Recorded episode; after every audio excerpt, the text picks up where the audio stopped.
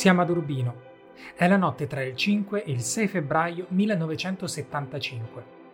La Galleria Nazionale delle Marche è chiusa. Il guardiano fa la sua ronda notturna, mentre a sua insaputa alcune persone gravitano da ore intorno al museo, in attesa del momento più propizio. Fa molto fredda a Urbino, ma ben presto l'atmosfera si farà carica ed irrespirabile. Il guardiano passa nelle sale vuote della galleria la torcia in mano, pronto a scovare qualsiasi irregolarità. Non succede niente di entusiasmante, di solito, nelle sale del Museo Marchigiano, ma quella notte sarà tutto fuorché usuale. Forse sente dei rumori sospetti, chissà cosa può essere. Ci sono le impalcature in quei giorni alla galleria, perché gli operai stanno facendo dei lavori. Forse è il freddo e l'umidità che le fanno parlare. O forse qualcos'altro.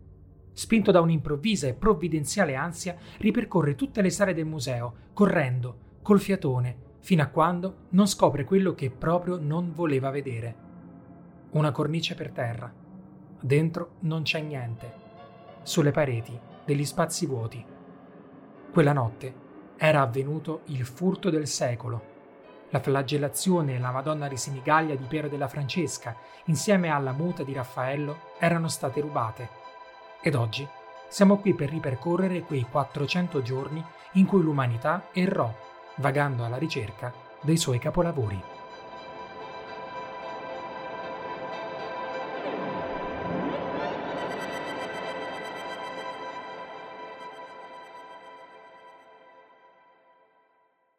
Questo è Il dipinto più bello del mondo, un podcast di Federico Sconocchia Pisoni per raccontare l'arte, la storia il tempo di Piero della Francesca. Chi fra di voi ha visto Monuments Man sa bene quanto la Seconda Guerra Mondiale abbia impattato violentemente sul patrimonio artistico internazionale.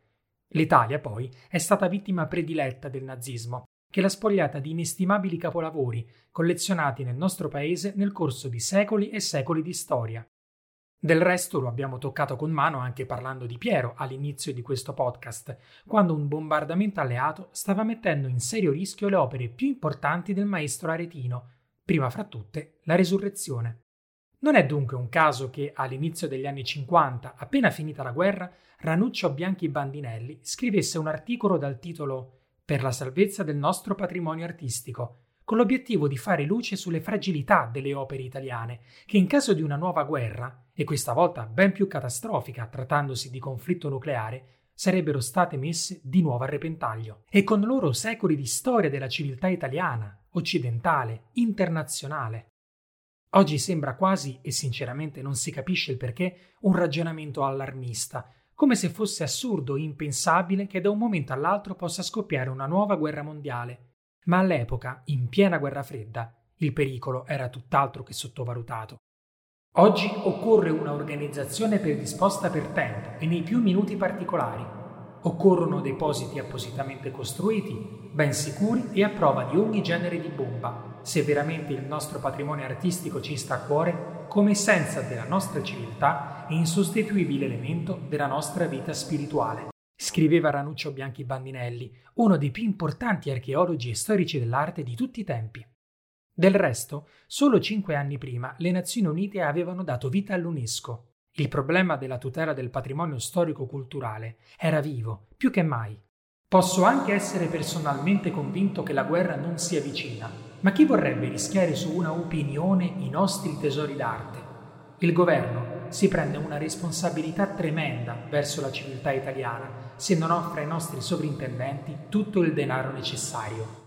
Parole che ancora oggi suscitano un certo effetto fra i più attenti alla questione. Bandinelli si sofferma sulle modalità di tutela e protezione dei nostri capolavori in caso di guerra, ma verrebbe da dire che ciò che stava sottovalutando era la dirompente violenza culturale che avrebbe ugualmente impattato il furto delle stesse se non fosse che all'interno dell'articolo venissero suggerite alcune azioni da intraprendere per la preservazione dei capolavori italiani, fra cui dare ordine di precedenza delle opere da proteggere, scelta che involge la più alta responsabilità di giudizio critico. Nell'indifferenza istituzionale con cui fu preso atto di questo accorato appello, forse questo passaggio fu l'unico davvero preso in considerazione, se pensiamo che, secondo alcune fonti, esisteva, e forse esiste ancora, una lista di 30 opere italiane da salvare in caso di guerra nucleare.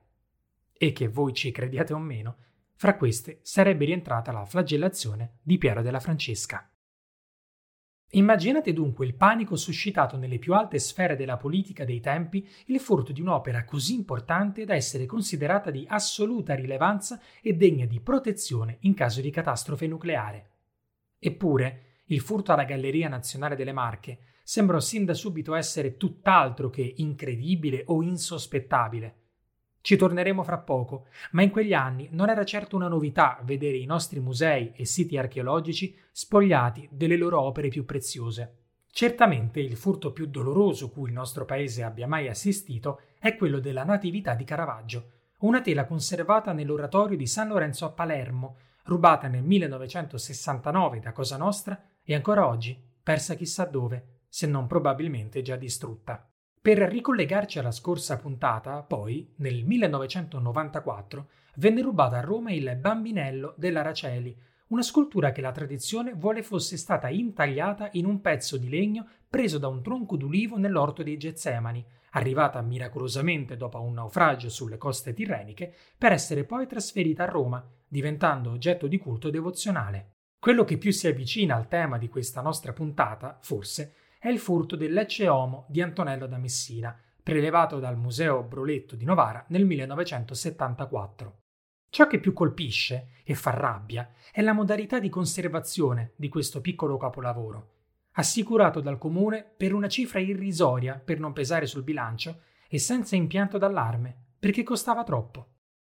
Per questi e tanti altri precedenti motivi fu istituito nel 1969 il Nucleo Tutela Patrimonio Culturale, una branca dell'Arma dei Carabinieri deputata alla tutela e al ritrovamento dei capolavori artistici italiani. Dal 1970 ad oggi, su 438.729 oggetti trafugati, l'Arma ne ha recuperati ben 134.614, fra i quali le opere rubate nella Galleria Nazionale delle Marche la notte tra il 5 e il 6 febbraio 1975. Ripensare a questo furto mi ha sempre fatto riflettere. Perché i ladri hanno preferito sottrarre queste opere e non altre? Oggi, come allora, nella Galleria Nazionale delle Marche si possono ammirare capolavori di Luca Signorelli, Pedro Berruguete, Giusto di Gande, Francesco di Giorgio Martini. C'è la città ideale e poi ancora Paolo Uccello, Orazio Gentileschi, Tiziano. Eppure, a sparire illegalmente, sono state le opere di Piero. Lo dico perché legalmente il Museo di Urbino aveva già subito nel corso dei secoli numerose perdite, fra le quali un'altra opera di Piero, il doppio ritratto dei duchi di Urbino, e ben 14 opere di Tiziano, come la Venere d'Urbino. Quando la notizia si sparge è un colpo al cuore per tutti. Come è stato possibile rubare opere così importanti in un museo di questa caratura? Le polemiche si sprecano. Dov'è la sicurezza? Come possiamo tutelare il nostro patrimonio se a vigilare sulle opere c'è solo un guardiano che fa la ronda di notte? Tuttavia, da un lato, Piero torna a vivere per un momento. Già, perché dopo i fasti legati ai testi di Roberto Lunghi, l'opera dell'artista di Borgo San Sepolcro tende a sparire un po' dai radar. Non che si fosse dimenticato, questo è certo, continueranno a uscire le pubblicazioni e gli studi su Piero, ma sempre più raramente. In un'epoca che vede allargarsi la platea di spettatori interessati al mondo dell'arte, sono altri i grandi artisti che creano le code. Parliamo di Caravaggio, Leonardo, Botticelli, Tiziano e Raffaello. E forse è solo perché insieme a Piero, quella notte di febbraio del 1975, sparì anche Raffaello, che il furto ebbe una così vasta eco mediatica. In questo momento così drammatico, dunque, torna a rivivere lo splendore di Piero. Le due opere rubate, come detto, sono La flagellazione, di cui abbiamo ampiamente parlato nel corso dei passati episodi, e La Madonna di Sinigallia. Se ti sta piacendo questo podcast, seguilo su Instagram e YouTube, Spotify e Apple Podcast, iscriviti al gruppo Facebook ufficiale e condividi la puntata. Tutti noi abbiamo in mente i coniugi Arnolfini, dipinti da Van Eyck negli anni 40 del 400. Van Eyck era un maestro fiammingo e in quanto tale portatore di una serie di innovazioni sul piano artistico da cui gli italiani molto ebbero da imparare. Ad esempio, la cura dei dettagli. Guardare un'opera di un artista fiammingo del Quattrocento è un'esperienza incredibile. Potresti passare ore a fissare ogni piccolo dettaglio, scrutare centimetro per centimetro la tavola e accorgerti di un riflesso particolare, di una figura che non avevi ancora notato, di un oggetto d'arredamento curioso. Piero, in alcune opere della sua maturità, riprende appieno gli insegnamenti di questi artisti nord europei e li inserisce nel suo personale contesto stilistico, all'apparenza così diverso da quello fiammingo. Sappiamo l'arte di Piero essere razionale, geometrica, solenne, armonica, ma soprattutto grave, possente, che lascia poco spazio allo sfarzo e al dettaglio curioso. Piero, di solito, non vuole giocare con il suo interlocutore, ma come disse Bernard Benson, intende dipingere opere non eloquenti, che non hanno bisogno di presentare niente, non hanno bisogno di colpirti per qualche piccolo scorcio, ma piuttosto affascinarti per la perfezione del loro insieme. Eppure, qualche volta anche lui, se così possiamo dire, peccò di eccesso nei dettagli. Piero dove ha imparato l'arte fiamminga? Con tutta probabilità l'incontro con i maestri nord europei avviene a Ferrara, prima ancora dell'esperienza riminese, dove van der Weyden aveva lasciato agli Este una bellissima deposizione, piena di vestiti raffinatissimi. Eppure, per molto tempo, sembra aver messo da parte la lezione fiamminga, fino a quando non sbarca a Urbino, negli anni 70 del 400, altra corte rinascimentale che poteva vantare, nel pieno stile da mecenate del suo signore, artisti da tutta Europa, e dunque anche fiamminghi. È qui che Piero realizza la Madonna di Sinigallia. La composizione è impeccabilmente geometrica, come del resto Piero ci ha già abituato a operare e noi imparato a conoscere nel corso degli episodi di questo podcast. All'interno della sezione aurea, la Madonna è al centro, gli occhi socchiusi e il velo trasparente che le copre l'ampia fronte. Tiene in braccio il bambinello, che si presenta piuttosto sgraziato, sovradimensionato in maniera non troppo dissimile da come lo aveva ritratto nella pala di Brera. Eppure qui la forza del Cristo è ancora più marcata e sembra quasi ricollegarsi concettualmente alla possenza della resurrezione. Lo sguardo è deciso e non lascia spazio ad alcun indugio, così come la mano, protesa nell'atto di benedire, ferma nella sua gravità. L'ampia veste della Vergine riprende il lavoro già avviato da Piero con il Polittico della Misericordia e la Madonna del Parto. Il manto forma un solido regolare geometricamente perfetto e le distanze con gli altri due personaggi sullo sfondo sono matematicamente impeccabili. Incredibilmente, sembrano essere proprio loro i veri protagonisti della tavola. A destra una giovane ragazza, con le braccia conserti, visibili sotto il velo con cui è ricoperto Gesù bambino, altro gioco stilistico non da poco messo in campo da Piero. A sinistra invece una figura androgina, un angelo, che fissa impertinente lo spettatore, anch'esso a braccia conserte. È questo il gioco di sguardi che riprenderà Antonio Donghi nel Novecento, riacuendo la sfida lanciata da Piero cinque secoli prima. Risoluto e beffardo, l'angelo abbozza un sorriso nell'ovale perfetto che è il suo volto. Eppure, se ad un primo impatto è lui che ruba la scena, che ci obbliga a focalizzare l'attenzione sulla sua persona, ad uno sguardo più attento è alle sue spalle che si svolge il miracolo pittorico. Piero gioca ancora con gli spettatori, nascondendo meraviglia dietro a meraviglia. È nelle quinte che Piero riprende la tradizione fiamminga e la innesta in quella plastica rinascimentale.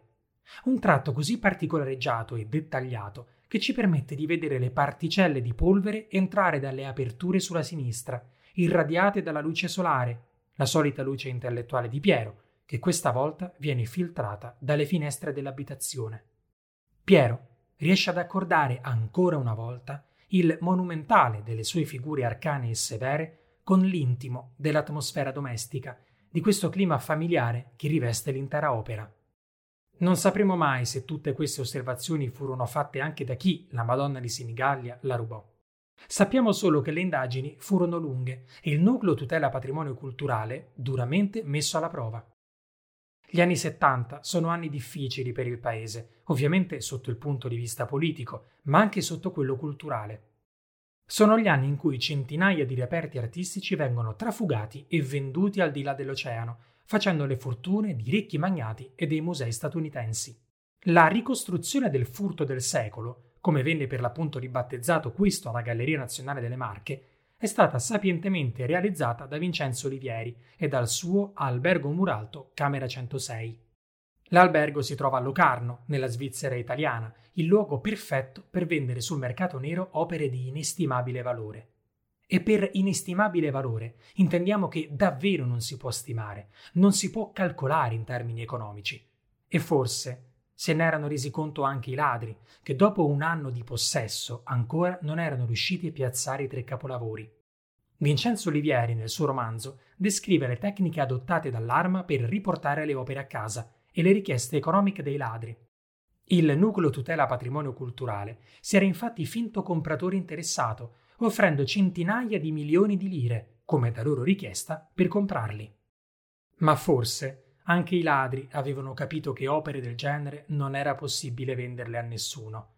Troppo importanti, troppo in vista. Per uscirne fuori non restava che fare una cosa, distruggerle. Per fortuna questo non accadde ed ancora oggi è possibile vedere, questa volta protette dai sistemi di allarme, la flagellazione e la Madonna di Senigallia, così come la muta di Raffaello. Un furto eclatante, insospettabile, clamoroso, in un'epoca in cui il patrimonio artistico italiano stava rischiando di essere coperto dalle macerie della storia e della negligenza, ha visto protagonista, ancora una volta, il più grande maestro rinascimentale, Piero della Francesca. Il dipinto più bello del mondo è un podcast di Federico Sconocchia Pisoni per raccontare l'arte, la storia, il tempo di Piero della Francesca. Seguilo sui social e sulle principali piattaforme podcast. Iscriviti al gruppo Facebook ufficiale per guardare i contenuti extra di ogni episodio.